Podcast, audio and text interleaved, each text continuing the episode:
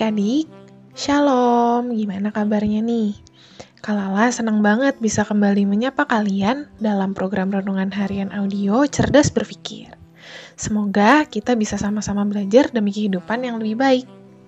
Hari ini, Kalala mau ngebawain renungan yang judulnya Air Curian. Ayatnya terambil dari Amsal 9 ayat 17 sampai 18. Bunyinya begini. Air curian manis dan roti yang dimakan dengan sembunyi-sembunyi lezat rasanya. Tetapi orang itu tidak tahu bahwa di sana ada arwah-arwah dan bahwa orang-orang yang diundangnya ada di dalam dunia orang mati. Pesan dari bacaan kita ini tuh gini, sesuatu yang kita dapatkan dengan cara curang emang enak, tapi itu akan membahayakan kita sendiri. Berbahaya buat pembentukan pola pikir dan kebiasaan kita dan di akhir kehidupan ini, kita akan harus menghadap tahta pengadilan Tuhan Yesus.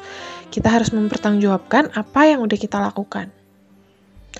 Hmm, bener juga sih. Dapat nilai bagus karena menyontek emang enak.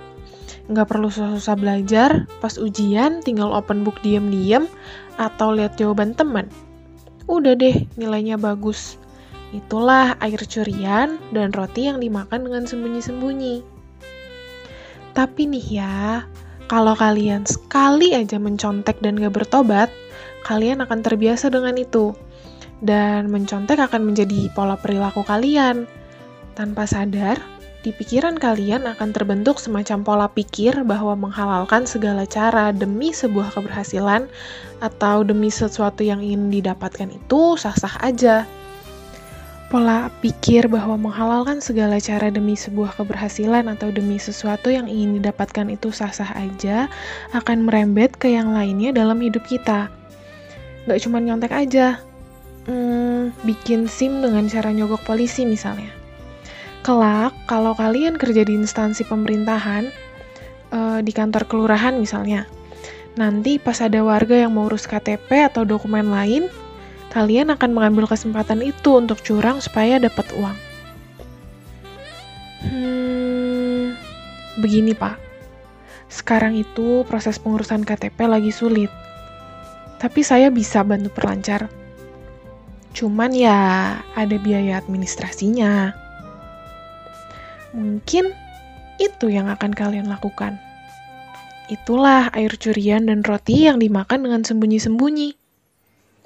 Tentu, masih banyak contoh lainnya.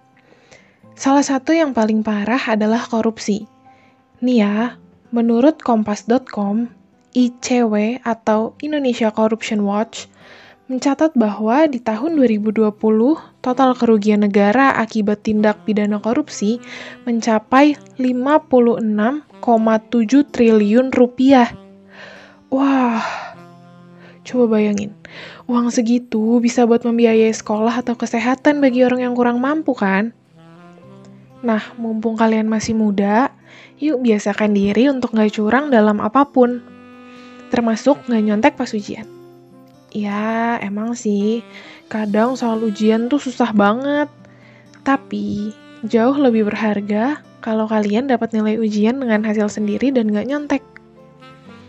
Yang udah mulai terbiasa nyontek, ayo bertobat. Susah sih emang, tapi pasti bisa kok. Walaupun guru nggak lihat karena belajar online, tapi Tuhan lihat loh. 2 Korintus 5 ayat 10 bilang begini, Sebab kita semua harus menghadap tahta pengadilan Kristus, supaya setiap orang memperoleh apa yang patut diterimanya sesuai dengan yang dilakukannya dalam hidupnya ini, baik ataupun jahat. So, Yuk kita belajar jadi lebih baik, oke? Okay? Berdoa yuk. Tuhan Yesus, terima kasih karena kami sudah selesai mendengarkan renungan pada hari ini.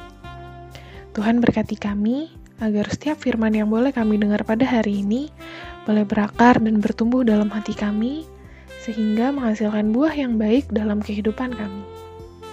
Terima kasih Tuhan kalau hari ini kami diingatkan untuk tidak membiasakan diri dalam berbuat curang. Kami mohon penyertaan-Mu Tuhan dalam setiap proses kehidupan kami. Terima kasih Tuhan Yesus, dalam namamu kami berdoa dan mengucap syukur. Haleluya. Amin. Oke deh, Kalau undur diri dulu ya. Tetap sehat, tetap semangat, dan tetap jadi berkat. Jangan lupa bahagia ya. Tuhan Yesus memberkati. Dadah!